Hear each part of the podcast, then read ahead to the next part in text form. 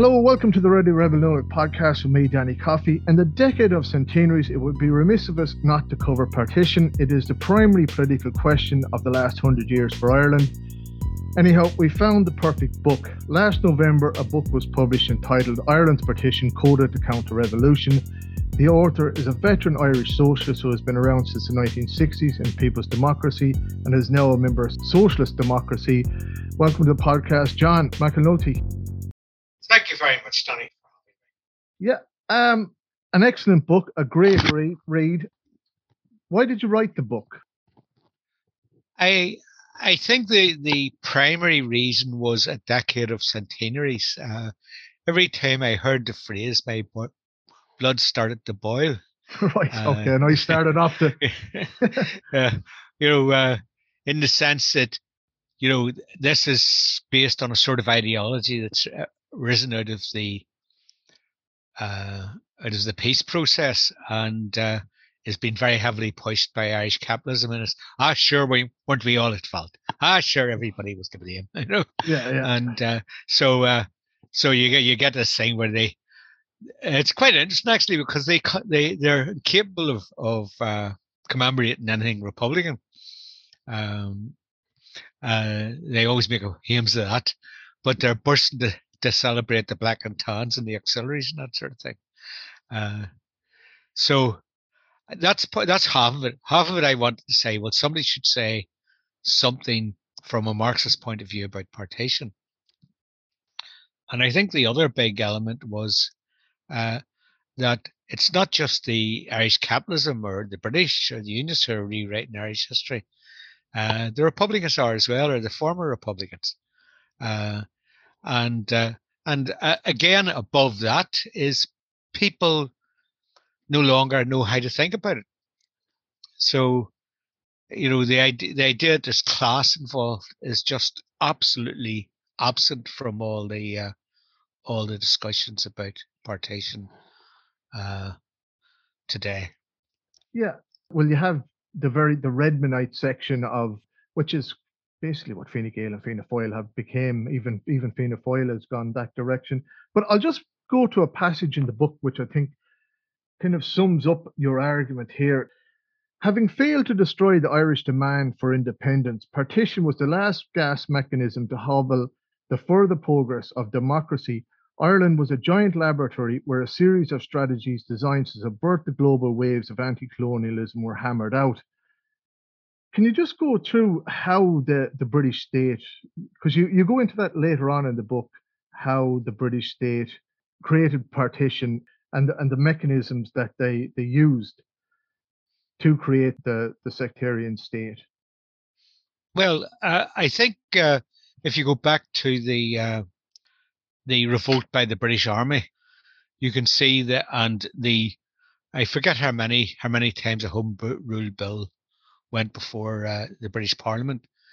Uh, but quite clearly that it was a major bone of contention within Britain itself, and the uh, the uh, Tory position was not to let go of Ireland.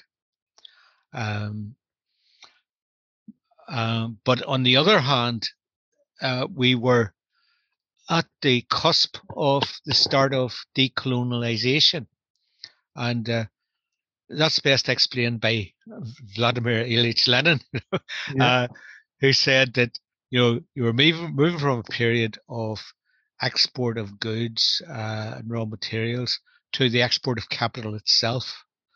Uh, so instead of using uh, the colonies as uh, captive markets, reserve armies, labor, that sort of uh, sources of raw materials, the British were the first to start exporting capital and uh, um, building up. And because they were doing that, that made it uh, more possible for the the middleman, if you like, the subordinate, the uh, capitalists in those countries, to demand a form of independence. And what gradually evolved was uh, they they got a form of, of independence, but it was uh, within uh, the emerging idea of neo-colonialism. Ireland was the sort of test case and a bit more complicated because in the north they already had an industrial base slaved to the the British economy. And uh, you know, by imposing partition, they were able to a keep that industrial base and b sort of completely destroy any possibility of an, an independent capitalist Ireland, uh, you know, a genuine capitalist economy that that could stand on its own feet. And in fact, the other effect of partition is that the the uh, the southern economy actually tended to revolve around uh, things like the export of cattle and uh, you know farming produce and uh, uh, you know, invisibles like insurance and banking and that sort of thing. Yeah. It did. It split Ireland in two. It took away the industrial base from it and left us down here with just uh, the ranchers and Meath to to run the place. But there's another passage here, and it's just at the beginning of chapter two. Uh, it's a argument I hadn't heard come across before. Irish unionism was once nationalism. It was always anti-democratic. Right. So, I mean, before the before the Act of Union, you had an Irish Parliament, um, but the Irish Irish Parliament was reserved for uh, about four percent of the population. It was uh, it was the uh, established church. You had to be in the established church to get into the Parliament. You had to be a landowner. Yeah. Uh, so, under those circumstances, uh, uh, uh, what would you call them? The high church Protestants, uh, the Church of Ireland people, they were absolutely happy to have an Irish Parliament, to have you know formal independence and that sort of thing. Uh, and what uh, what uh, changed their minds was 1798 and the French Revolution. They decided that uh, uh, well, there's a couple of things going on. They they reckoned that they would have to give some ground on Catholic emancipation and the best way to uh, hobble that was to do away with the Irish Parliament so that decisions would be made by a Protestant English Parliament. Uh, mm. And they, they you know, say voluntarily sur- uh, surrendered uh, uh, the Irish Parliament. And then they were, you know, they were obviously delighted to get a Northern democracy later on, a Northern Parliament. Uh, people forget just how corrupt that was. It was it was well, eh, it's something the same in the south, but not quite as bad. But in the north, nobody contested many of the seats. Right. Uh, and they passed from uh, one scion of the family to the next. Uh, oh, down the 70 years. It happens to a lesser extent in the south, but that's you know it was so bad people just didn't understand it, you know, and right. the nationalists could never make up their mind whether uh, and they were fairly uh, quiet people, but they couldn't make up their mind whether to bother going into Stormont or or to stay out, you know, because it didn't really make any difference, what you did. Yeah, you had the gerrymandering and, and that, and you have it here too. We have in in Mayo here, we've Dara Calleary, who's a Mayo TD, and he's third generation yeah. TD. it goes on down here. well. But there's usually people who stand against him. I think. yeah, well, there is, yeah, there is that, right? But it's it's he's been a, they've been a guaranteed seat for the last since the formation of the state, anyway. Yeah. But just moving on, anyways, the workers' movement. Where does that sit in all of that? I, I mean, during the revolutionary period, we had, as you say in the book, a, a small the Irish Citizen Army was quite small. Um, but why didn't it develop? Its development, it kind of went into, the, and you you say it in the book, it went into reformism rather than the revolutionary side of it. The revolutionary side of it was suppressed or or just didn't take off after after the revolutionary period. It was suppressed. Could you go into that, or how how that? Well, developed? two things that I think it's that one of the things that people forget about is that Irish politics takes place within an international context and is very, very heavily influenced by by that context. Uh, for example, the Irish Civil Rights Movement was a direct copy of the the uh, U.S. Civil Rights Movement. Yeah. Um, now, it, so actually, uh, it's fairly easy to explain. Um, at the time of 1916, you had uh, a big British labour movement, but the people who organised, much the leadership of that, saw themselves as benefiting from British imperialism. They were quite aware that uh, the fruits of imperial wealth were, were what made it possible. Lenin wrote about this as the aristocracy of labor, that sort of thing. Yeah. And uh, you saw the same thing in Germany, where you had an absolutely massive workers' movement. Uh, but it saw itself as to some extent tied to the the German state. Now you didn't see that in Russia, which had a very small working class, but living under complete oppression, no no opportunity for the sorts of reforms. Uh, and when the split between the reform and revolution came, the revolutionaries, by the skin of their teeth, turned out to be stronger. Uh, I mean, the, the, the, the debate was never absolutely settled in advance. You know, you had to have a fight in each country. Uh, but in terms of revolutions, the Russians were under slightly better uh, circumstances, or, or maybe you should call them slightly worse circumstances. now, in Ireland, uh, you had a revolutionary current uh, which was uh, inspired by the international. So you had Connolly traveling between Scotland, where there was a revolutionary current, and going to the US, which is a revolutionary current, and coming back to the Irish revolutionary current. Yeah. Uh, but at the same time, and the thing that's always quoted is the uh, the Connolly Walker dispute, you know, where Yeah. uh, uh, where the Unionist Walker sort of was for gas and water socialism and better municipal planning, this sort of thing. Uh, but actually, the main debate wasn't between Connolly and Walker. The main debate was in the trade union movement itself, because the majority of the trade unions were offs, offshoots of uh, of the British unions. Yeah.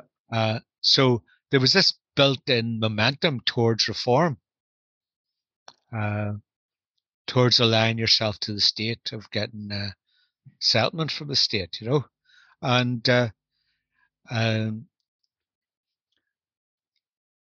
that you know, so when Connolly raised the revolution perspective, he was quite isolated. The forces around him were quite small, and uh, you know when he was when he was executed, uh, uh, you know that current was sort of easily dispersed, partly because of uh, there's two factors dispersing it. One was that the Republicans were there; a lot of them were sort of left wing, and they were very active. The movement was obviously going that way, and at the same time, there was uh, an atmosphere of uh, conspiracy and duplicity at the top of the trade union movement. Uh, they were always looking for a way to step back. Uh, and of course, one of the things that the trade union, the reforms would have said is we have to represent everybody. Yeah. They would say a lot of our members aren't aren't revolutionaries. They're not even uh, for Irish independence, you know. So uh, so we should be neutral, and essentially neutrality is what's it hasn't actually marked the development of the Irish trade union. It's marked its constant failure, if you like. Yeah, but also the the sectarianism of the northern state. There was um a book there Sean Mitchell brought out there on the uh, Belfast upheaval in ni- 1919, and that there was always that driving out the the kind of red Protestants, the Lundy. They were suppressed as much as the uh, and you talk about this in the book as the nationalist community, the the the bad prod as as they would have been looked upon like Well, the thing is, again, in when th- the dust settled in the south, you had the Irish Labour Party, and the Irish Labour Party never, I, I, I don't think, ever developed as, uh, you know, a coherent voice for the Irish working class. no It, it, it, it essentially evolved into being the meat in this in the sandwich, right? You know, uh, if you had to have a non-Fianna Fáil government, you put on Labour as ballast to try and moderate the worst aspects of Fine Gael. right. Uh, which didn't work very well, and it's it's seen the dissolution of Labour. Um, in the north, you had the Northern Ireland Labour Party, and of course, it was scared shitless of even more scared shitless of uh, bringing up the uh, the national question. Uh, and in the end of the day, that meant that they were unionist. Uh, yeah. Um, there's one famous figure uh, who uh, who actually crossed the chamber and became a minister uh, for the unionist government, and that meant that you know, if you like, the rotten prods had no political voice.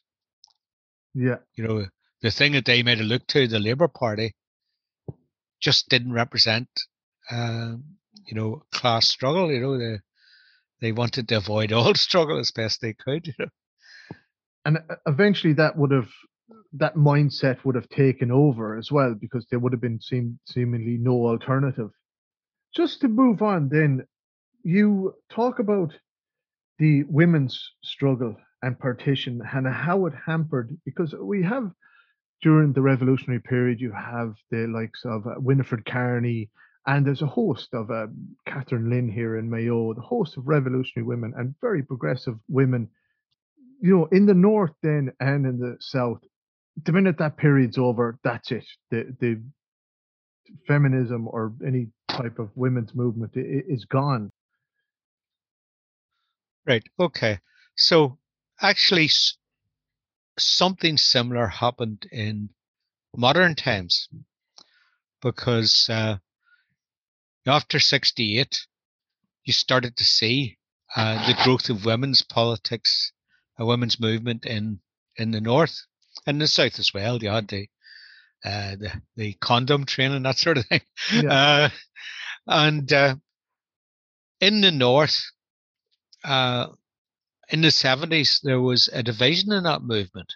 Uh, so uh, a lot of the women, uh, the the actual debate was we should be an anti-imperialist women's movement. Yeah. And uh, on the other side, uh, and this is a very old uh, counterposition. On the other side, you had people saying, well, a metropolitan country with London at its head will bring civilization to the north.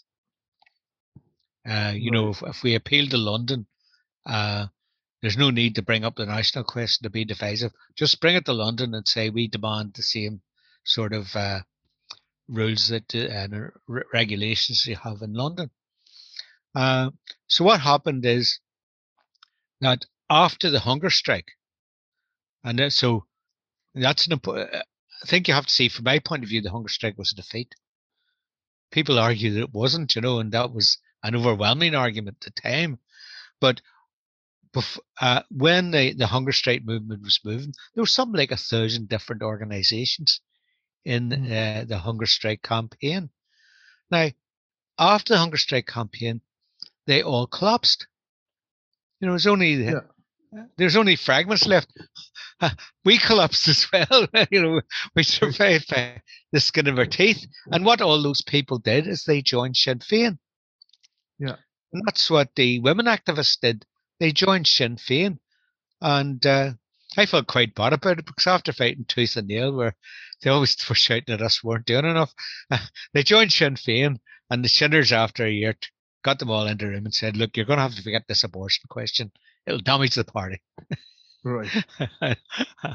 and so that that wing of which was actually the biggest and most militant wing, it fell apart, you know, because it's sort of like Labour must wait, women must wait, you know, that's yeah. what uh, emerged out of that defeat. At the same time, if you like, the the reformist wing wasn't was weaker, didn't do anything for a long time, got itself together, and it's been applying the th- same thing. So there's a big giant petition to Westminster. Why did you bring in abortion rights? And they do, but uh, you know, uh, Stormont won't implement those abortion rights. No. uh, and they're sort of going back to, uh, to uh, Westminster and saying, well, you've got to do a bit more. But the thing is, there's a contradiction between the sort of sectarian settlement that you have, uh, where the major party is uh, is a crowd of Bible thumpers, and uh, and uh, you know the metropolitan uh, uh, society we're all going to live in. Given that the metropolitan society in, in Britain's gone down the tubes as well, there's that doesn't seem very realistic. So what I'm saying, the same the same sort of process happened with partition. There was a radical women's movement in the in the north, but it was yeah. overawed by Lady Londonderry and her League of, of Unionist Women. They, they were just drowned out and probably intimidated uh, uh, to the point of death, you know. And and uh, uh, in the south, similar very reactionary forces became uh, the leader of the, of the, Irish state, and they were able to to, to just dismiss uh, people like Maud Gonne or uh, or sorry, what am who am I talking about? Uh. Markievicz died yeah, Countess Markievicz died as a, Mar- she died a pauper, you know. Yeah. and they they wouldn't give her a state funeral, you know. It did. It just went down. And looking at the that's the second wave a wave of feminism, um, which kind of, but just going to the nationalist uh, movement, it, very broad church, and you bring up a lot of antagonisms between in the nationalist movement. Like you have, you know, there's the, there's the class class nature of the movement, and there's that whole idea of we must concentrate concentrate on the on the national question. But there's all, also there was also um, the idea that those antagonisms split it apart as well. So it's it's not never a cohesive movement. Well, I think um, what you can see when you go back to 1916 is, uh, if you like, the bourgeois wing of of uh, of Irish nationalism feared revolution. Yeah. They would rather have the Brits than have a revolutionary upsurge, and that's that was the and that was the big problem for the IRB as well. They thought they could trick the volunteers into joining the rising, and when the volunteers realized what was going on, they said, "No, thank you. You're on, you're on your own."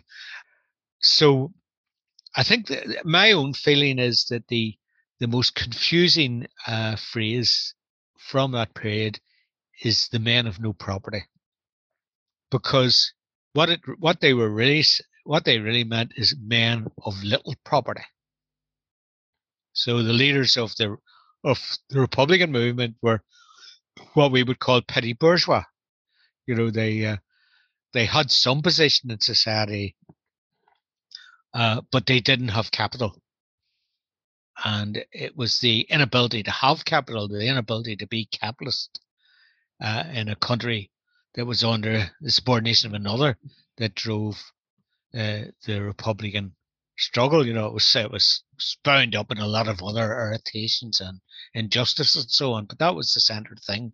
You know that uh, in a colony you couldn't. You know, the struggle to become a capitalist was more or less impossible.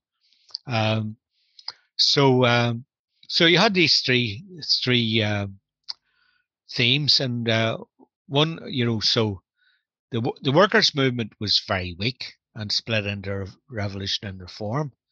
The Republican movement was constantly blind to uh, it, it constantly lived in a dream of of nationalist unity because they wouldn't see the class nature of uh, of uh, constitutional nationalism.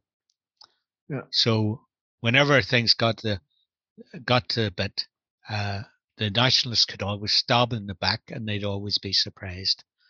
And also because they they were trying to balance between uh, capitalism and uh, socialism, uh, they tended uh, not to put forward an alternative social program. You know, uh, I mean, I'm fairly convinced that uh, the Republicans had the majority at the time of the treaty, but you know, they, they fought over daft things. They fought over the oath. They fought over legalisms. You know, if they had said we're we're going to seize all the estates yeah. and, and, give them out, they would have had a bit more backings. yeah, they they would have. Um, even I think Liam Mellows realised that eventually that that was his. Uh, he he writes um, when he's in prison. Um, just where we are now anyways, um, Oh no, that's another question I wanted to ask you. You brought up the theoretical debate in between the CPI, the, the Communist Party of Ireland, and People's Democracy on the stages theory and how was that how did that debate how did it play out during the movement at, at the the civil rights movement? Well, I mean, when you talk about that debate, you're talking about Burntollet. Yeah. Right. Uh, well, you're talking about that more, but Burntollet is what sums it up. Uh, because uh, just before Burntollet, O'Neill, Captain O'Neill, the leader of the Unionist Party, had appealed for a truce. Yeah. Said, "Give me time. Did you not see me shaking hands with them nuns? I can get you something. Give me time. Uh, I can't say what I'll get you, but at some stage I'll get you something. Uh, as long as you don't upset the the loyalists, I have to keep them quiet."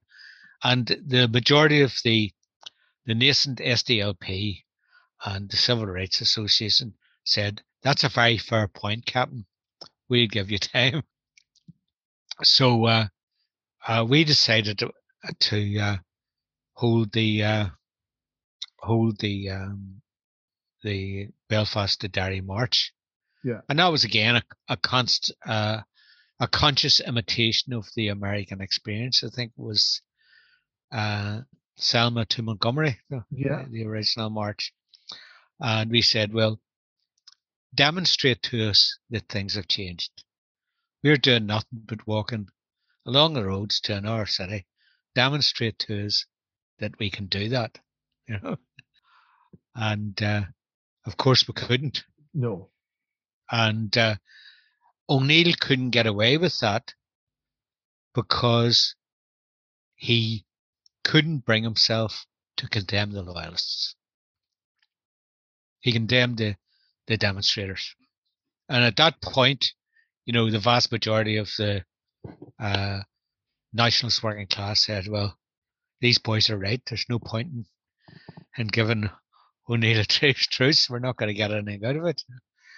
That whole argument actually went on up to uh, up to Bloody Sunday. Um, yeah. And at Bloody Sunday, the the British said, no, no, we're we're definitely not, you know, allowing this mobilization to continue. And the the reformists went home. Yeah. Yeah. They held another march in uh, Newry for the sake of uh, Auld Lang Syne to show they weren't they weren't freight, and then they just they, they disbanded all demonstrations. You know. And that's where it turns in into the armed struggle. That's at that period. It, that's the end of the civil civil rights. Well, not quite. Um, I think that's an overstatement to say. I mean, what it is is after the withdrawal of the thing, what you had left was still a mass movement. Yeah. You know, uh, you had no go areas, you had barricades, you had mass demonstrations, right? Uh, so there was still an organic movement. Now, and that, that led to an endless confusion because the leadership was the Republicans, and the Republicans uh, had a distinct idea, and the distinct idea was that all this mass stuff was just support so that they could do the real business. Yeah. Right? They had a phrase for it. They called they called the armed struggle the cutting edge. Uh, and we warned them that uh, uh, that that could um, that could quite easily demoralize the population, you know, and and over the long long time it did, you know. when uh, people out fighting the the British told that the IRA had slaughtered a dozen people in a, a bomb. It didn't make them want to fight the British more. It made them want to give up. Yeah. Uh, and the the final the final thing I think was the uh, Bloody Friday. Yeah. And after a big long period of uh, the the Bogside being off off off uh, limits for the British Army and state forces, the British says, "Well, we're taking it now. You've disgraced yourselves. We're taking it. We're bringing in Saracen tanks. We're coming in, and uh, I don't think there was a shot fired." No. You know, the uh, the you know, the, the Republicans just didn't have that element of class and they didn't have that element. And another big thing is they they very much saw it as a northern struggle. So, you know, not at, at, a certain level, if they tried an armed struggle in the south, it would have it would have been a terrible disaster, you know. Yeah. But that wasn't what was called for. What was called for was a movement that was all Ireland and opposed to Irish capitalism. And they weren't really interested in that.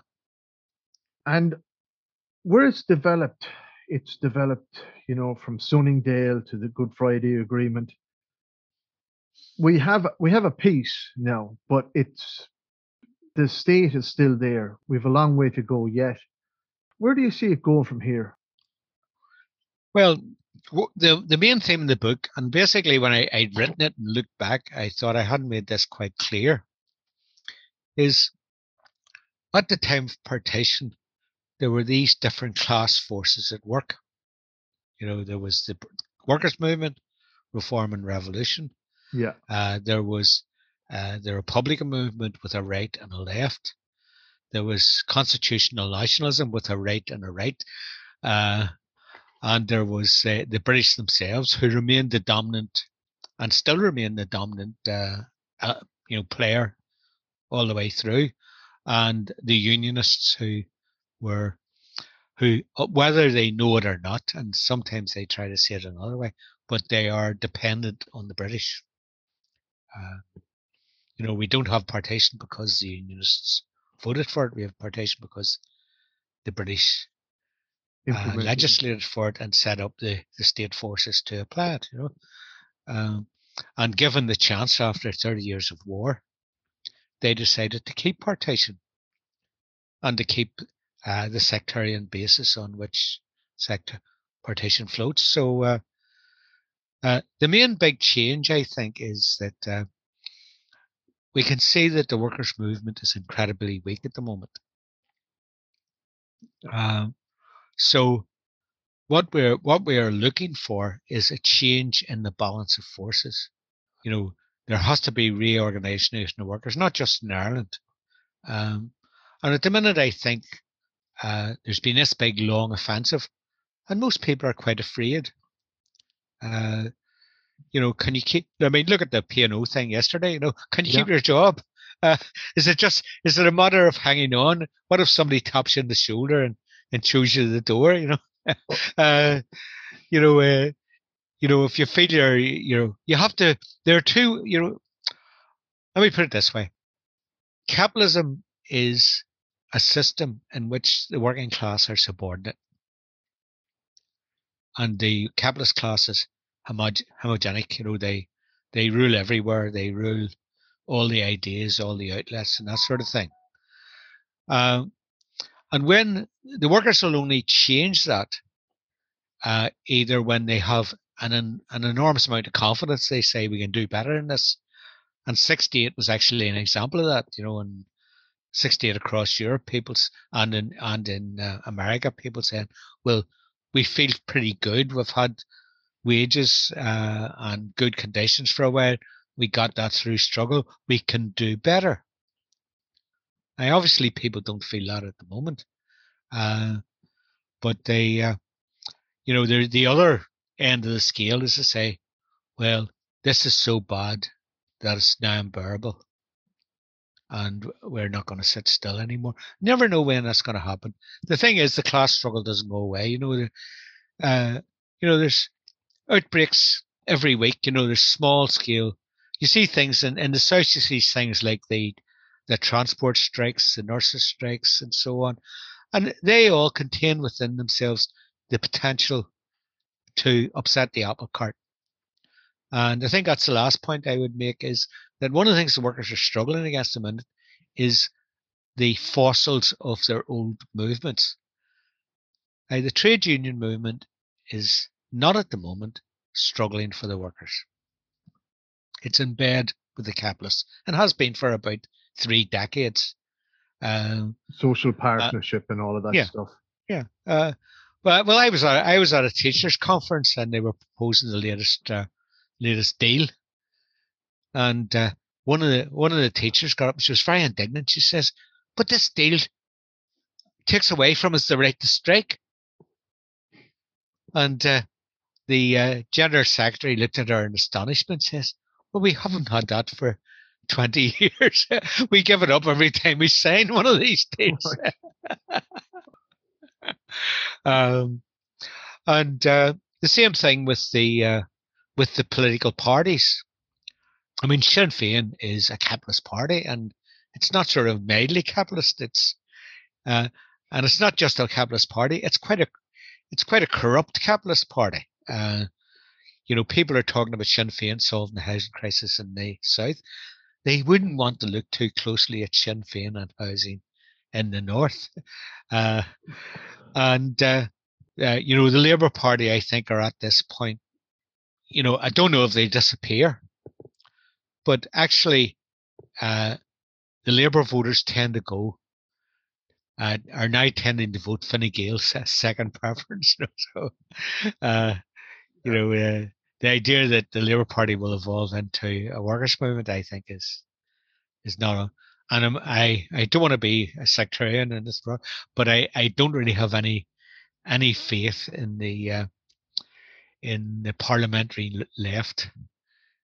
Yeah, it's I, for for me though. I I do engage in it for the simple reason is if you can't just leave them to their own devices, and I feel that yes, we you could do an awful lot better than a social democratic party like that uh, kind of soft left like Sinn Féin, but they're an awful lot better than like I mean they'd be so much better than than Fine Gael and Fianna Fáil. I mean you couldn't be any worse. Like uh, even if they got the homeless numbers down to to two thousand uh, instead of ten thousand, yeah, it'd be you know that's terrible even to have two thousand people homeless in in a place with 200,000 empty homes.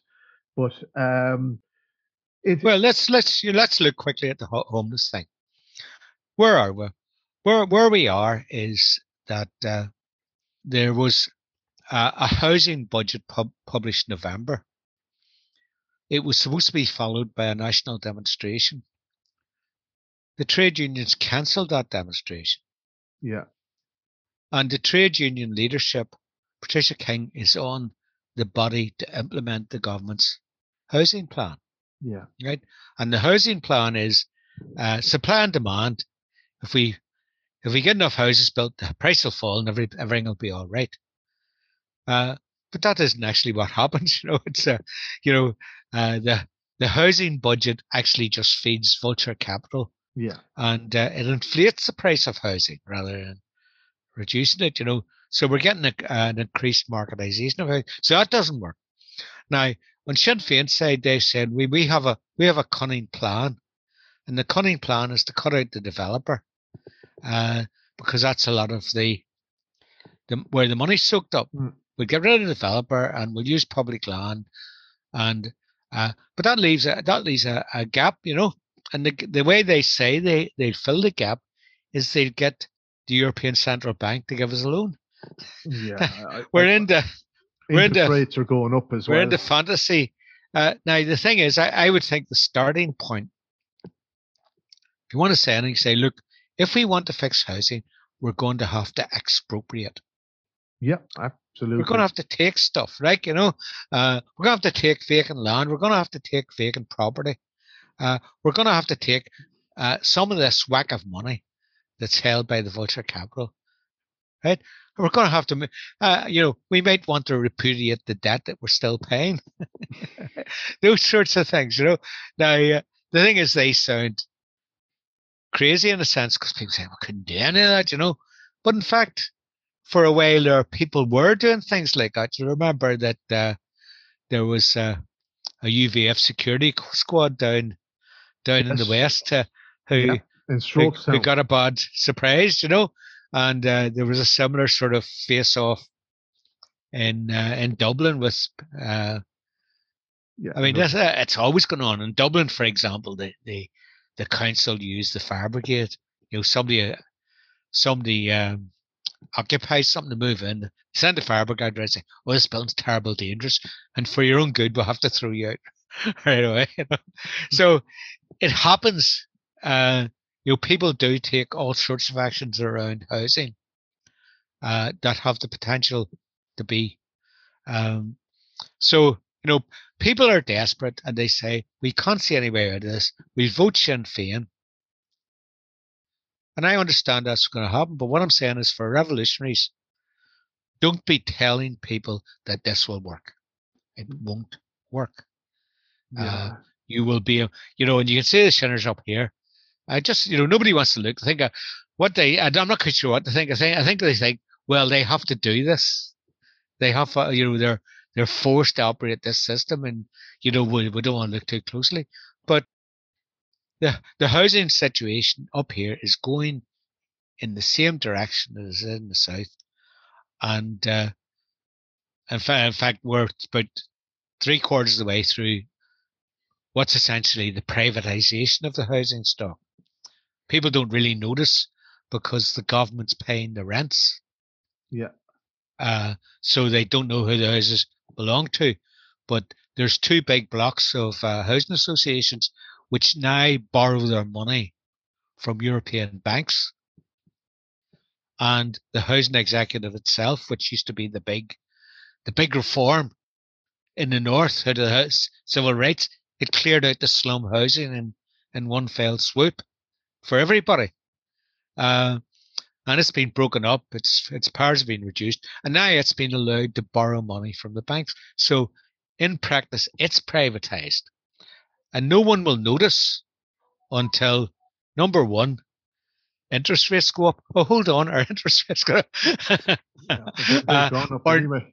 or number two, until the government cuts the subsidy, or the government, cut, you know. Yeah. And on top of that, there's also the main activity of Belfast City Council is okaying big property developments, and they're springing up everywhere. You know, uh, and it's uh, feeding time at the trough for the for big capital. It is for the vulture funds. Finally, yeah. though, and something that's caught because we've gone off topic of the book and we've digressed a bit, but we'll go just to digress again just it's something that that's been thrown up to my um during the week on social media and various posts of looking they've looked at the ukraine situation like the north you have a, the kind of the the russian minority in the in the east of the country like we have in the the unionist minority in the do you see the similarities there or would you put that argument together or how would you see that well, uh, there's a big. Well, I think that's to one side in a sense, right? Yeah. Because there's a big divide in the socialist movement, and some people are saying, "Well, Russia's invaded Ukraine. Uh, Russia has no right to invade Ukraine. The only issue is defense of Ukraine, right?" Uh, and I agree with the first sentence, right? You know, I agree that Russia has no right to invade Ukraine. Yeah. Uh, um, now, but there's a bigger picture, and the bigger picture is that NATO has formed a circle around Russia. Yeah, the enhanced forward presence. Yeah. So, uh, and in fact, I think what you see in this war is that uh, while I don't agree with the Russian attack, they left it too late. They invaded Ukraine to stop uh, NATO. NATO are already in there, have been in there for some some considerable time, and have armed and uh, trained the Ukrainian army to the point where the Russians are, are having a hard time. Uh, so, but that in a sense is the start of World War Three. And I think we should defend the rights of Ukrainian people, but we should be worried about the onset of World War Three. Uh, and I think in terms of balance of forces, Russia is at an enormous disadvantage yeah. in a face-off with Ukraine or with, uh, with NATO. NATO. Yeah, NATO outgun and out uh, uh, and outperform. Russia on every st- stage, and uh, you know we can see it as I mean, in, in people just take these things out of context, you know. Uh, so Biden gets into power. he does almost nothing for he does nothing for the, the American working class, but he encircles Iran, he encircles Venezuela, he encircles China, and he revives NATO and uh, and encircles Russia. And one of the big gains for the Americans right away is they've kicked uh, Germany in the lane. Yeah. And the price of kicking Germany in the lane is everybody will pay for fuel. Everybody will pay to make sure that Russia has no influence on the world stage, and uh, and we'll pay in all sorts of ways. We'll pay in uh, uh, it's not just fuel and energy and heat and that sort of thing. Uh, there's a big question mark over where we get our bread from. Yeah. And you know, it, you know, I don't think people are going to say, "Oh, this is an unfortunate side effect of this uh, of this war." Uh, who could have seen it coming? I think some people people will say, "Well," and we were on the we were on the cusp of them all moving in with the knife, saying you have to pay for the COVID thing now, cutting yeah. back on all bringing back a major austerity, and now it's going to double down on them, and it's going to double down on us. So uh, that's essentially, you know, you know, one side is trying to say the Russians are saying, well, Ukraine's sort of like a fascist state, so we're perfectly right to close them in, and uh, you know, uh, the other side are saying, well, Ukraine is a wonderful democracy. How dare you attack it? And the truth is somewhat in, in between. The, on a lower scale, there's definitely a, a fascist presence in yeah. uh, in Ukraine. Uh, on the upper scale, Ukraine is clearly has very little independence in this struggle. Ukraine has been. All you have to do is look back. I mean, Zelensky was pushed back and forward by uh, Trump. Yeah.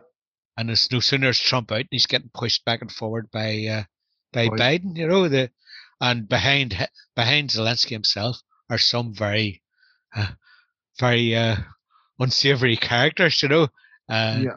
And you see that in the way the way he deals with the war. You know, at one minute he says, "No, we can come to a deal with with the yeah. Russians and bring this to an end," and then a couple of minutes later, no, we fight to the death in Kiev. You know, and uh, and yeah. that's what uh, Lavrov Lavrov expresses exasperation and say, "Well, we don't want more talks. We want you to say what you're willing to to do." Yeah, it's a it's a very dodgy situation, and I see that. Um, well, from our point, of, sorry to interrupt, but from our point of view, the main thing at you have to con- the main enemy is at home. Yeah, so I'd say, absolutely. what's happening to us? What's happened to us? Is this boy Coveney has us into NATO at speed late, and we're going to double our or treble our defence budget? You know. Yeah. oh, wonderful! That's all I want. You know. yeah. Well, we don't want that, anyways and it, it has to be resisted at home. But I've been at a few online meetings, and we're we're seeing some movement on it. But the left is very divided on this, and it has to come together. On uh, the way I look at it, it has to come together with a coherent neutrality to keep our neutrality um, and to be kind of peace brokers. To that war benefits nobody. Um, it benefits no working class person anyway. The rich billionaires in Switzerland hiding away from it. That's the people who it benefits. But John, it's been great chatting to you. The book is Ireland's Partition Coda for Counter Revolution. There'll be a link in the description. Much appreciated, John. Okay, I'll try and stay stay on topic in future. You're fine. Well, that's it from us. Denise O'Toole produced. The beat was by DJ Green. As usual, there's a link in the description. There's also a link to the book in the description. It's a great read. Anyways, thanks for listening. Toga Boogie, Slonga Foil.